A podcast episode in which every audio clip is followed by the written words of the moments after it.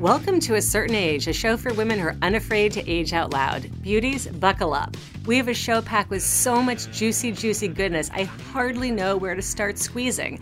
My friend Casey Erin Clark is with us today. How to introduce her?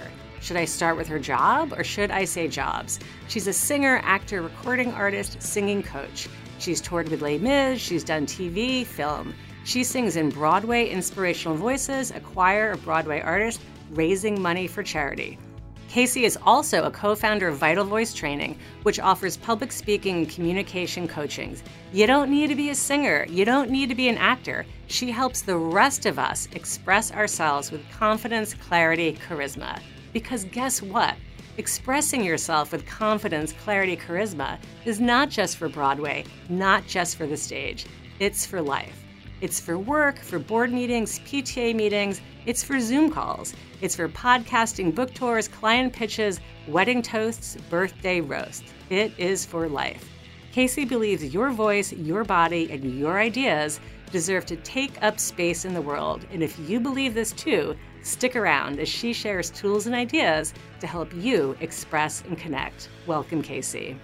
That was overwhelming and lovely. And I'm going to have to hire you to do my intro every time I go speak somewhere. Oh my God. I am truly thrilled. Casey and I have known each other for a bunch of years. She's a total blast. She's incredible. I've gotten to see her sing with Broadway inspirational voices in the city. I am so excited. This is going to be so much fun. We're definitely going to dive into all your public speaking coaching because I know you help, you know, people take big stages and deliver TED style talks and prep for press events. Yes, we're going to get there. But first, I wanted to do some stage setting. And you know, I could not resist that pun.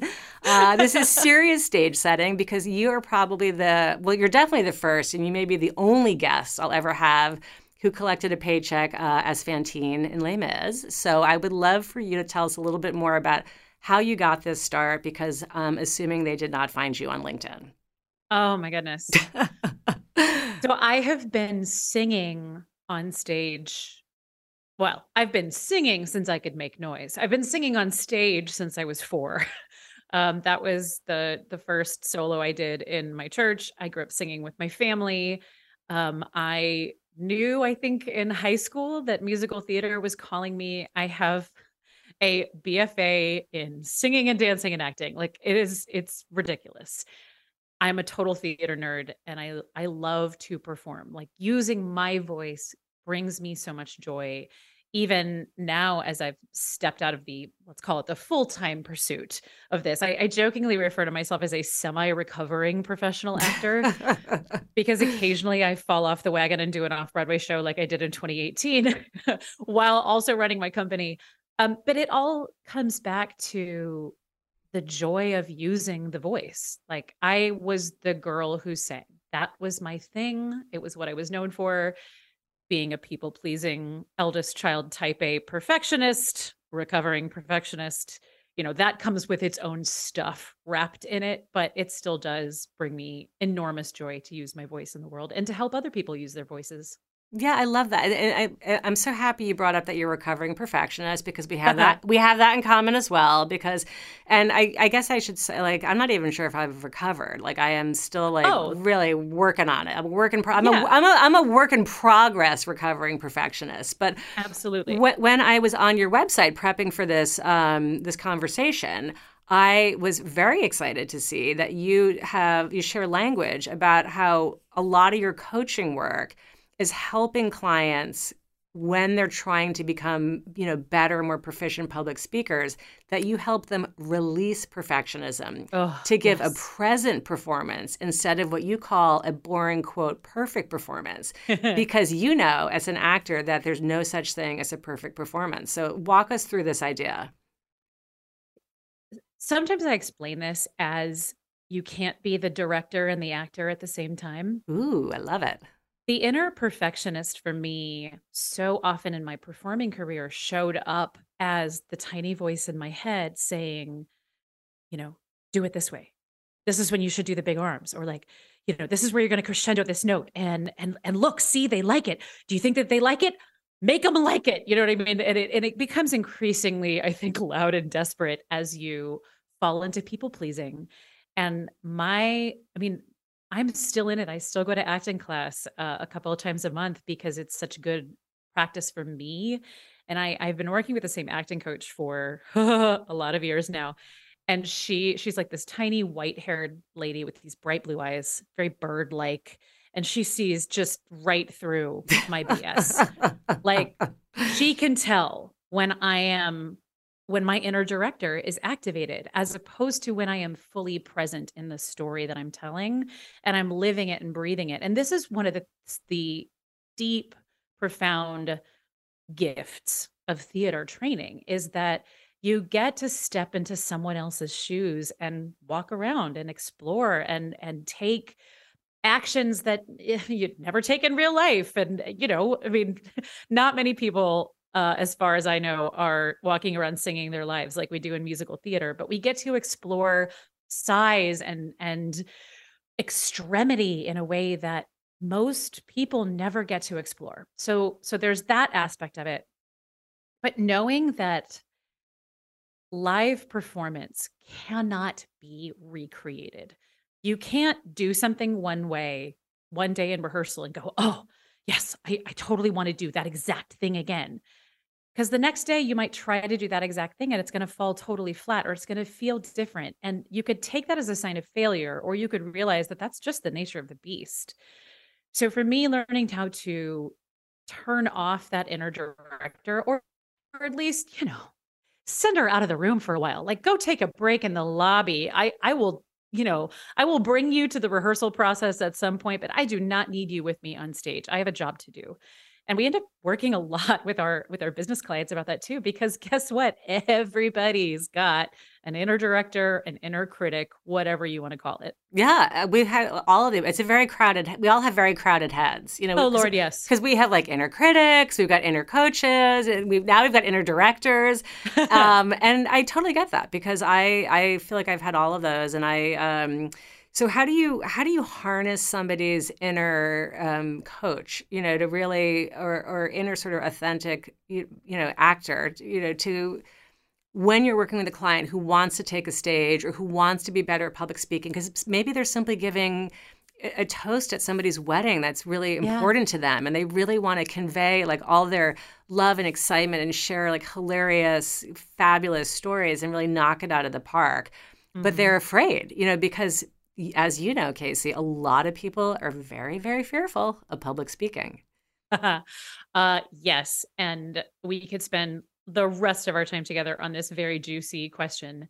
Um, I, and I want to keep it tight. I'm going to practice what I preach here and give you uh, three ideas here. So, yes. It, idea number one fear nerves stress etc around expressing yourself in front of other people is the most natural thing in the world it has to do with how our nervous systems see the risk of falling on your face, of saying something people don't like, of being ostracized by your tribe, right? That activates us.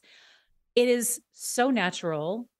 So we got to de shame it that's step number one. De-shame it. It's natural. Nerves are natural. It is not a sign from the universe that you're never going to be good at this. Yeah, no, it's smart because you know some people might, might think like I need to feel comfortable and confident to be an amazing public speaker, and exactly. you know, and and just recognizing that even very very practiced public speakers are still often nervous when they got on stage is going to make you feel better when mm-hmm. you have your own bout of nerves before you open your mouth. In fact, our friend Kelly Hoey who, oh my gosh, we haven't had her on the show. You should definitely have her on the show. Kelly Hoey is Fierce. She said to us uh, on our podcast that the day that she stops being at least just a little nervous before she takes the stage is the day she knows she needs to quit because it's the day that she knows that she doesn't care anymore. You're nervous because you care, and yes, that is a good thing. That's great. So, number, number two. Yes, number two. Hit us up. It's not the only thing that's happening in the story right now. The nerves don't have to be the main event. They can ride along with you and you can concentrate on them as an energy source and then channel that into what you're actually there to do. The big transition that we have to make expressing ourselves in the world is a shift from how am I doing to what am I doing and why am I doing it? Like the clarity of the what it is you're there to do and the why you're there to do it is the thing that will overcome that inner critic because it gives your very busy brain something to focus on. Our brains are dying to focus on something if we don't give them something to focus on, they're gonna focus on, oh my gosh, how am I doing? Do they like me? Is this going well? I hate this. I'm terrible at this, et cetera, et cetera, et cetera. I love that you brought this up, Casey, because I've actually worked with a speech coach. I've worked with several speech coaches, but one that I absolutely adored and I continue to work with because she was so smart always said to me before when I was freaking out, because I was always freaking out before I was about to do something really big or major she would say, just remember that you're there to be of service. Like yeah. you are there. And it took so much pressure off me because I was feeling like I had to be amazing or I had to be funny. And what I had to do was be of service to my audience. And it really mm-hmm. made me relax because I think that women particularly are good at being of service. We are helpful. Absolutely. We want to like share ourselves and like ease the burden of the person that we're working with. And when I put the audience as center and not me, like when I cared more about their needs than mine, it made it so much easier for me to go in there. And I repeated it like a mantra, like I'm just here to serve, I'm just here to serve, I'm just here to serve, and it worked every time. We are heading into a quick break, Casey, but when we come back, we're going to talk about tip number 3. This show is sponsored by BetterHelp. If you had an extra hour in your day, would you use it to head to yoga, take a nap, read a book, hang with a friend, maybe start a podcast? A lot of us spend our lives wishing we had more time. I know I do. I have three kids, two jobs, one puppy, and to be honest, a zillion things on my want to get to list. Here's what I've learned the best way to squeeze something special into your schedule is to know what's important to you and make it a priority. Therapy can help you find what matters to you so you can do more of it. If you're thinking of starting therapy, give BetterHelp a try. It's entirely online, so it's convenient, flexible, and suited to your busy schedule. Getting started is so easy. Just fill out a brief questionnaire to get matched with a licensed therapist. You can switch therapists anytime for no additional charge. Learn to make time for what makes you happy with BetterHelp. Visit betterhelp.com slash a certain age today to get 10% off your first month. That's betterhelp, H-E-L-P dot slash a certain age. Casey, we're back from the break. We talked about tips one and two, which I really loved. You know, nerves, nerves are natural. And two, like nerves are not the center of the stage. You know, the audience is and what you're communicating and why you're there is. What is tip number three? Tip number three is we have to learn how to rehearse and rehearsal being about not about again creating adherence to a perfect idea of how this is supposed to go but rehearsal as play rehearsal as figuring out all of the different tools that you have in your toolbox to accomplish this moment and then here's the the real tip that's inside of this. We have to learn how to move from prep brain to performance brain. So, prep brain is that rehearsal brain. That's where we you know, we problem solve ahead of time. You know, if you're giving, say, a pitch at work, you're pitching your idea at work or something, you maybe you do want to think ahead of time about what are the possible objections that they might have in the meeting and how might I respond to those objections um, you're going to think about your given circumstances, uh, the who, what, when, where, and why of your scene, and you're going to get creative with those. You're going to rehearse your content, of course. But then when you get in the room, you have to let all of that go and move to performance brain. Because if you stay in prep brain, then anything that happens that deviates from your perfect plan becomes a problem instead of just a thing that happened. Because right. guess what? Other people don't know their lines. Yes. You know, we're all in a play all the time, but like you might think you have an idea of how this is supposed to go. Other people don't know their lines. And you can let that deeply frustrate you and make you angry, or you can respond to the beautiful messy humanity that we're all a part of and and get to activate your creativity and your problem solving skills in the moment yeah absolutely that was another um conversation that I had with my speech coach, you know, because every once in a while I'd be, you know, doing a rehearsal with her and then I, I would forget something. And she would say, Katie, no one in the room knows what you're going to be saying. Yep. So it's okay. Just figure out what you're going to say next. It doesn't have to be like it was yesterday. Now, this probably doesn't apply if you're on the stage on Broadway and people are like, wait a minute, like we want Little Orphan Annie to be doing like whatever. Fantine does something specific and we're expecting that. So that's like a high level of stress. But for most of us who are listening to this, you know, podcasts. many of us are not delivering TEDx's, but we do want to communicate for impact. So I think recognizing that things don't always go according to plan is okay because other people don't know what the plan is. You can kind yep. of, you know, improvise as you go along. I have a story about that actually. So yeah, I was on tour with Les Mis for 18 months, uh, 21 months for the show totally. And I was most of the time in the ensemble and I understudied Fantine. Got to play her a bunch of times, which was such a gift. It's such a fun role. Um, the first time that I ever got to open the show in a new city and reviewers were out in the audience, which was like, oh my gosh, I'm going to get a review. This is huge. Uh, so this is something that folks who are not theater people might not know. We wear microphones, of course. They're these, you know, little tiny microphones that live on our foreheads. And they're wired microphones because wireless microphones are not good enough yet for Broadway purposes. And so you have to wear mic packs underneath your costumes. Well, because of the corset that I was wearing as Fantine, the mic pack had a strap around my thigh, and that was underneath more layers of costumes. So they're very hard to get to. And I was wearing two microphones, in fact, because principals on Broadway wear two microphones in case one of them goes out. So we get to the factory fight where the factory girl, who was the part that I was normally playing, beats the crap out of Fantine basically and outs her big secret that she's got a, a bastard child uh, that she's been sending money to to everybody and Fantine gets fired.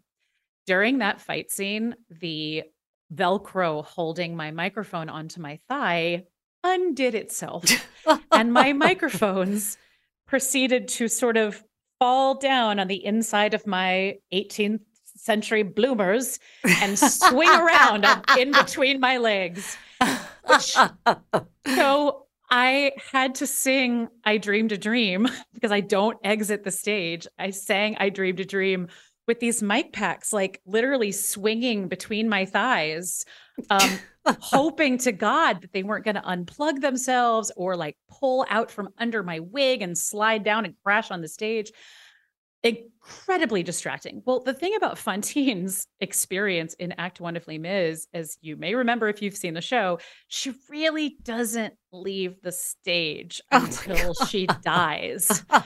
so, like, I went off stage very briefly, basically to um, get rid of something and grab a shawl, but like, I had like 10 seconds off stage, so I couldn't fix it then. So then the the next offstage thing, well, there's the wig change on stage, which thank God my microphones stayed on my head. I think it was really my corset that was keeping them on my body because it snaked underneath my corset. So then I went off stage to take the dress off because you know Fantine is a fallen woman, right? She comes back on stage.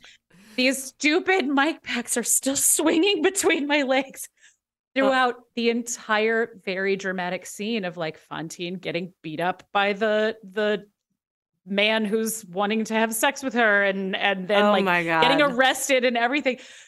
And I'm just I talk about the inner director in your head and interfering with your idea of the perfect the perfect performance because like here's my big chance to get reviewed. Oh my and gosh, like, this is I'm hysterical. having oh, and you but you you survived and that that I think is actually another um, secret to presenting and public speaking effectively is like you you do go through some speed bumps and you learn that you can you know you can be on stage with the mic packs in your bloomers you know and it can be less than perfect. And the next time you get out there guess what? Those mic packs are like double velcroed on and you're gonna you're gonna be a little bit better. And I, i've had that experience myself. I started on smaller stages. I've had some times where i'm like eh you know, it was just okay. And you get better and get better and get better the more you do it. Um, so speaking the of, happy, yeah. the happy ending to that story is that I did get a couple of great reviews. So that's good. that is very happy. I know that people are like, this woman knocked it out of the park. She had this unusual bloomer situation and still she triumphed. Oh my God, I love it. I know we, we you know, the, the way out is through, and you did it. But so this is actually maybe a really good time to talk about when things sort of go sideways and, and sort of what what is a you know, there's no perfect performance, but I, I, think a lot of people, myself included, at one point felt like uh, when you look at public speakers, there, there's like a certain way of doing it. Like yeah. there, there's like a style of being a public speaker, and if you don't have that, you're not really it. And I think a lot of people, myself included, wonder about things like sounding human. You know, do we have to make sure we never say like or um? You know, what is your take on that? Well, hopefully everyone listening to this podcast has heard me say um and like. I have a we like have a, I have a like problem. I say like a lot.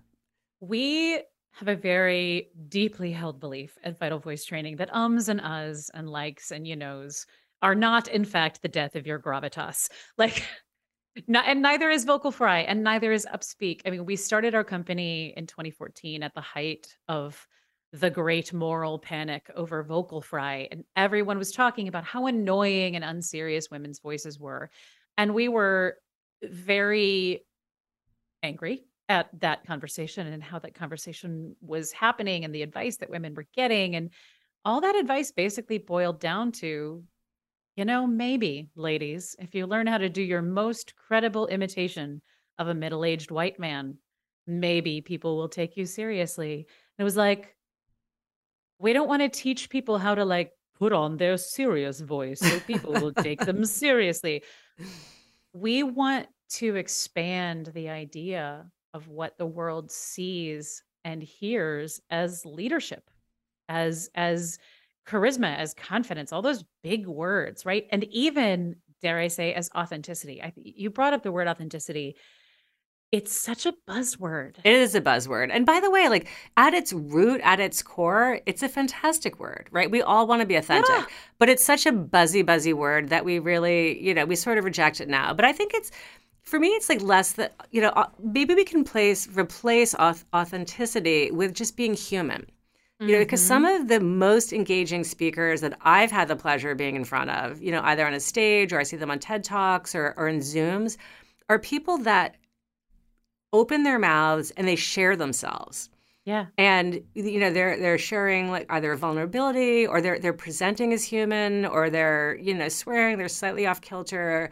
They're they're saying ums and likes and yet they're they're connecting because you so deeply um, feel what they're saying and they're really bringing their whole human to their to their conversation. To me that's yeah. so important.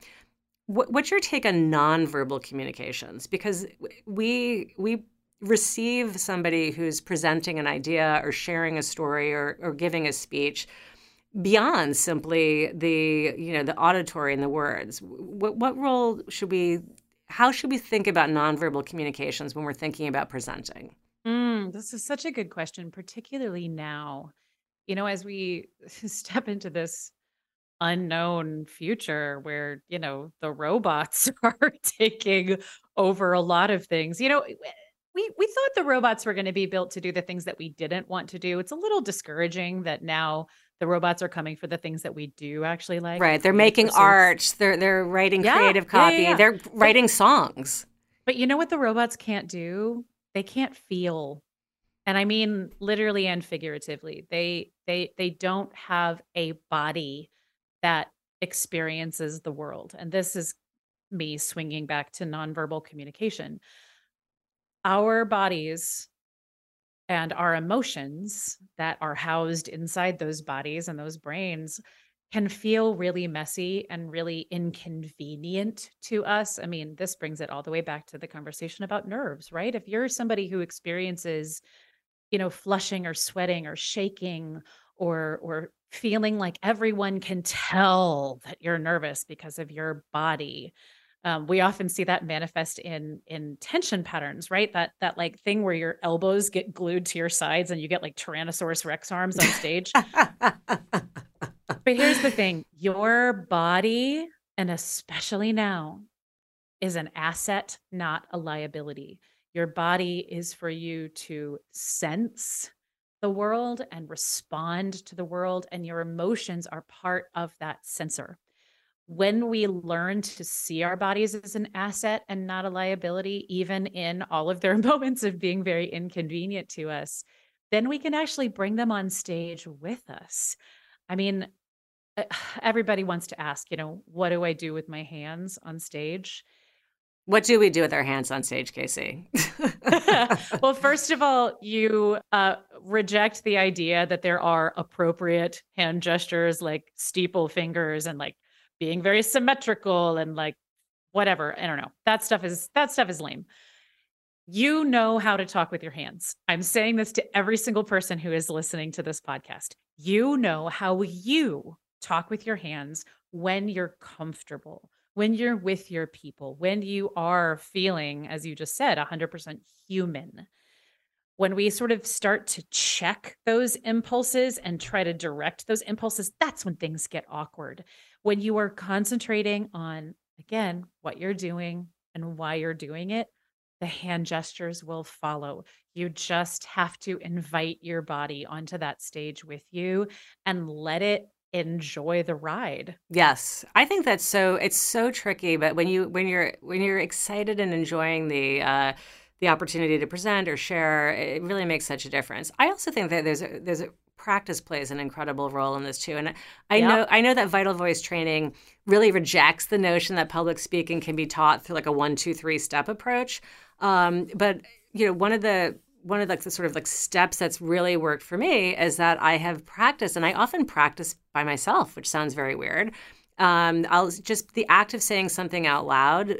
Oh um, yeah, and I, this is this is important. Even if you're never going to take a stage or never, you know, you're never going to be the one to do the the wedding toast because you just really don't want to do this we all have to have uncomfortable conversations. We all have to like ask for yep. a raise. We all have to like explain to our spouse or partner that they're like really pissing us off. You know, we all have to we have to ask for things, you know, which can feel uncomfortable. And if you have practiced having those words come out of your mouth by yourself, it makes it so much easier to have them come out of your mouth when you're saying it to the audience that you care about. And mm-hmm. I've even gone as far to, to um, particularly when I'm presenting or if I'm leading workshops, I will video myself with my smartphone, which feels so weird and uncomfortable. and, you know, I'll do it like over and over and over again until finally it's not weird and uncomfortable. And then by the time I'm ready to walk out in front of the room or walk out onto the stage, you know, I, I feel like the materials are kind of, you know, they're in, you know embedded in my brain and they're able they're able to come out more easily. What's a what's a tactical tip that you might offer to somebody who's listening right now who's thinking you know my tactical tip would also be to hit casey up for for coaching because she does this virtually but what, what's something that you might share with our with our listeners Ooh, okay. So, Katie, I'm going to tell you something. I don't think videoing yourself is helping you. And I want to tell you why, because this is really important. A no, lot tell me, of tell people, me. Yeah. A lot of people have been told by coaches or or get this idea that, you know, practicing in a mirror or videoing yourself and watching it back is is a, a way to rehearse. It's a good way to rehearse, right? Because then you can see what you're doing and you can make adjustments. What that is doing, unfortunately, is creating a closed feedback loop. It's now just you and your talk and you and yourself. And again, that that causes us to go in that place of of how am I doing? It's not terrible. I'm not saying that you're like ruining yourself by doing that. Good. I think there are better I think there are better ways to do it. And and what I would suggest is using your imagination first of all, um, and imagining an audience. Um, I would also suggest that when you rehearse something, don't rehearse it the same way yes. several times in a row. Here's where dramatic imagination can make a huge difference for us. And we just wrote about this this week in our, our newsletter. Playing with opposites is a really great tool. So let's say that you uh, are doing a, a, really high stakes presentation at work um, and to a boardroom full of, I don't know, old white dudes. What if instead of rehearsing that it like you're doing it for that boardroom of old white dudes over and over and over again, what if you rehearse it like you're Tony Robbins on the stage of a thousand person conference. And then you rehearse it like you're speaking to a kindergarten class. And then you rehearse it like you're uh, uh, pri- like announcing a prize fight or something. There are so many different. Oh my god, that- I am cracking up. I'm like literally picturing me talking about LinkedIn like a prize fighter. it's so much because again, this is where we activate our fun instincts and our creative instincts. And we remind ourselves that there is not one right way to say this and not one right hand gesture or one right blocking move or whatever, particularly when it comes to stressful and emotional conversations. Um, I think I love this idea, Casey. I, I'm I'm definitely I'm definitely going to try this. Here's something else. I now I want to like fact check this with you. So the same coach, who I by the way I loved, and this this did you know it served me well and it it, it made me be a little bit better. But I, I'm I'm going to try this um, sort of imagine you know imagination for different kinds of audiences because I can see how that's so much value. But one other thing that she suggested, which I do use, and I want to hear your thinking on it, is she said, imagine that you're talking to a particular person. And mm-hmm. I've used this tool for me really effectively. Like often when I'm uh, nervous, if I'm maybe recording a podcast where I've never met the guest and I'm feeling a bit yeah. anxious, or even if I'm walking into a room, I imagine that I'm explaining the information, I'm giving it to my friend Brooke. And I'm imagining it's Brooke because she's an incredible listener. She's very curious. So she wants to hear new things and be introduced to new ideas. And she's very empathetic. Mm-hmm. And she is somebody who is always curious about hearing from other people. And when I bring that spirit to like my audience, I'm like, of course they want to hear from me. They're Brooke. You know, Brooke, Brooke's a good listener. That um, is a um, gorgeous tool. I love that oh, tool. Oh, good. Okay. yes. Because okay, I trust your opinion and I want to hear. And and on this note, I think especially when you're walking into a difficult scenario, again, whether that's a conversation with your partner about how they need to step it up around the house. Yes, exactly. Or, or a, you know, a, a pitch meeting or a TED talk or whatever it is that you want to do. When you are entering a space where you have to communicate in a way that stresses you out, we call this your imaginary entourage. I love it. If you've ever seen the music video Cream by Prince. I'm like, in fact, I'm just, casting my mind back. I'm like, I mean, it's worth fog. a YouTube search. It's worth a YouTube search because this tiny, tiny man, he was like, he was like five two or something, enters this music video with this entourage of gorgeous women behind him. Like he's like 10 feet tall. It's okay. It's, this is this is coming back to me now. It's coming back it's to me. So freaking fabulous. So imagine walking into a room with your invisible entourage behind you. And that entourage includes every person who loves and admires you, every person who's ever had your back, every person who thinks that what you're doing is really special and important, every person who you love is there. You carry them with you, you carry their energy with you in the room, and they're there to cheer you on. Oh my gosh, like that way of walking in the room is so much better than walking in the room going, oh God, please let them like me and take me seriously. I'm smiling ear to ear right now because I, I love this notion. And it, when you first said invisible entourage, I like picture myself walking a room with like a marching band behind me with like feather I caps and, and cymbals and, you know, clanging gongs and stuff. But now I'm like, I love this idea of being surrounded and supported by all, all the people that that cheer me on in, in my regular life, and I, am going to use that also. Um, Casey, we're kind of. I want the marching band too. we all want a marching band. Um, we're we're nearing the end of our time, but I do want to explore something before we head into our speed round. Actually, maybe two things. So. Uh, let's talk about how to present with impact when it's virtual because you know the bad news is zoom is a big part of our lives these days I've had to do, you know, during the pandemic, a lot of my workshops that I used to lead in person, classes that I used to teach in person, moved online. Um, we interact with, um, you know, family meetings. You know, I've, I've attended Zoom funerals.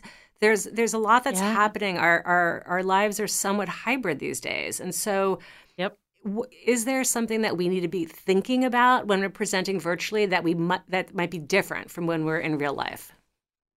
Mm because we don't share an atmosphere with our audience, literally, right? Like you don't know if they're cold.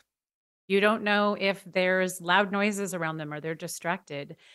It's time to give yourself abundant grace and stay in the mode of curiosity about your audience and not judgment. And here's why because when we get nervous, when we're feeling stressed about anything, human beings start to read neutral faces and neutral body language and neutral tone of voice as negative. Mm. It's a mm. protective thing, right? Like we're protecting ourselves. Makes sense that our brains would do that, but it's kind of crappy when you're, you know, in a Zoom meeting and you notice that your boss is giving you resting bitch face and you're like, "Oh god, they don't like me. This is going so poorly." Right? Well, first of all, not everybody knows that they have resting bitch face. And especially when they're in their office doing their fifth Zoom meeting of the day or whatever, right? When we can make a generous assumption about our audience, it can help keep us in that state of flow where we're actually reaching out and we're staying curious and we're staying present as opposed to judging them or ourselves. Such great advice because when you are presenting live, you get laughs, you get you feel the energy from the audience, you see people kind of looking up and being alert, and that does not translate on Zoom. So that's such a terrific piece of advice. Give your audience the benefit of the doubt, assume they're interested in you. What, okay, number two, what is a public speaking myth that currently exists that you would like to bust? What's, oh. what's the biggest thing that gets in the way of people being successful because they're hanging on to this outdated notion of what it means to be a good public speaker? Oh, there's so many. the main one is that just just the idea that public speaking is only for certain kinds of people, right? Only for confident people or only for cool people or only for people with amazing qualifications or only for people who have super interesting stories and I don't have a super interesting story. No, communication is for everyone. And and particularly when it comes to speaking about yourself and your own experiences, I have yet to meet a person, a client or a person in the world who doesn't have something deeply interesting to share. Love this. Some story, some aspect of themselves, some bit of knowledge that they have that no one else in the world has. I want to democratize public speaking. I want more voices and I want people to know that just because this scares you doesn't mean it's not for you. I love that. I said at the top of the show that public speaking is for life. And I'm going to say now at the close of the show, public speaking is for everyone. Casey, this was fabulous. We're heading into our speed round. This is one to two word answers. Let's do this. Um, this person is a masterclass in public speaking. Watch her or him for inspiration. Ooh, I'm going to say Uzo Aduba. Is she the actress? What does she talk about? She, eh, I'm just thinking of the speech where that she gives, where she's talking about her name being Uzoamaka and her asking her mom as a young girl if she could be called Zoe instead, because no one could pronounce her name, and her Nigerian mother being like, if they can learn to pronounce Tchaikovsky and Dostoevsky, they can learn to pronounce Uzoamaka. And I was like, yes, so good, worth mm-hmm. looking up. Fabulous. I will put that into the show notes. Okay, nervous before a public speaking gig. Think about this pre speech ritual to calm your nerves. Dance party. Nice. Get those nerves out. Yeah, shake, shake, shake, right? Get all the the that that that nervous energy released. Um, all right, switching gears here. Favorite role you've played on stage? Oh, Jo March and Little Women. Ugh, nice. Biggest pinch me moment as a performer? Performing on the Oscars. Love it, love it, love it. Um, where can we learn more about Broadway inspirational voices and see your singing in action? Ooh, go to my website, caseyerinclark.com. Uh, you'll find links to BIV, links to other singing videos and audio, uh, as well as how to work with me via Vital Voice Training. And of course, you can also go to Vital Voice Training's website, uh, www.vitalvoicetraining.com. I love it. Okay, finally, your one word answer to complete the sentence As I age, I feel bigger. Casey, this was so much fun. I, I love um, seeing you singing. I love hearing your thoughts on public speaking. I so enjoyed this conversation, and I so appreciate your being here with me today. Thank you so much, Katie. This was a blast. This wraps A Certain Age, a show for women who are aging without apology. Before we say goodbye, a huge thank you to everyone who has taken time to write an Apple Podcast review. I see them and I so appreciate you. Creating this podcast is an absolute blast, but it's a ton of work, and I love seeing reviews that hype the show up. You are the best, truly. Special thanks to Michael Mancini, who composed and produced our theme music. See you next time, and until then, age boldly, beauties.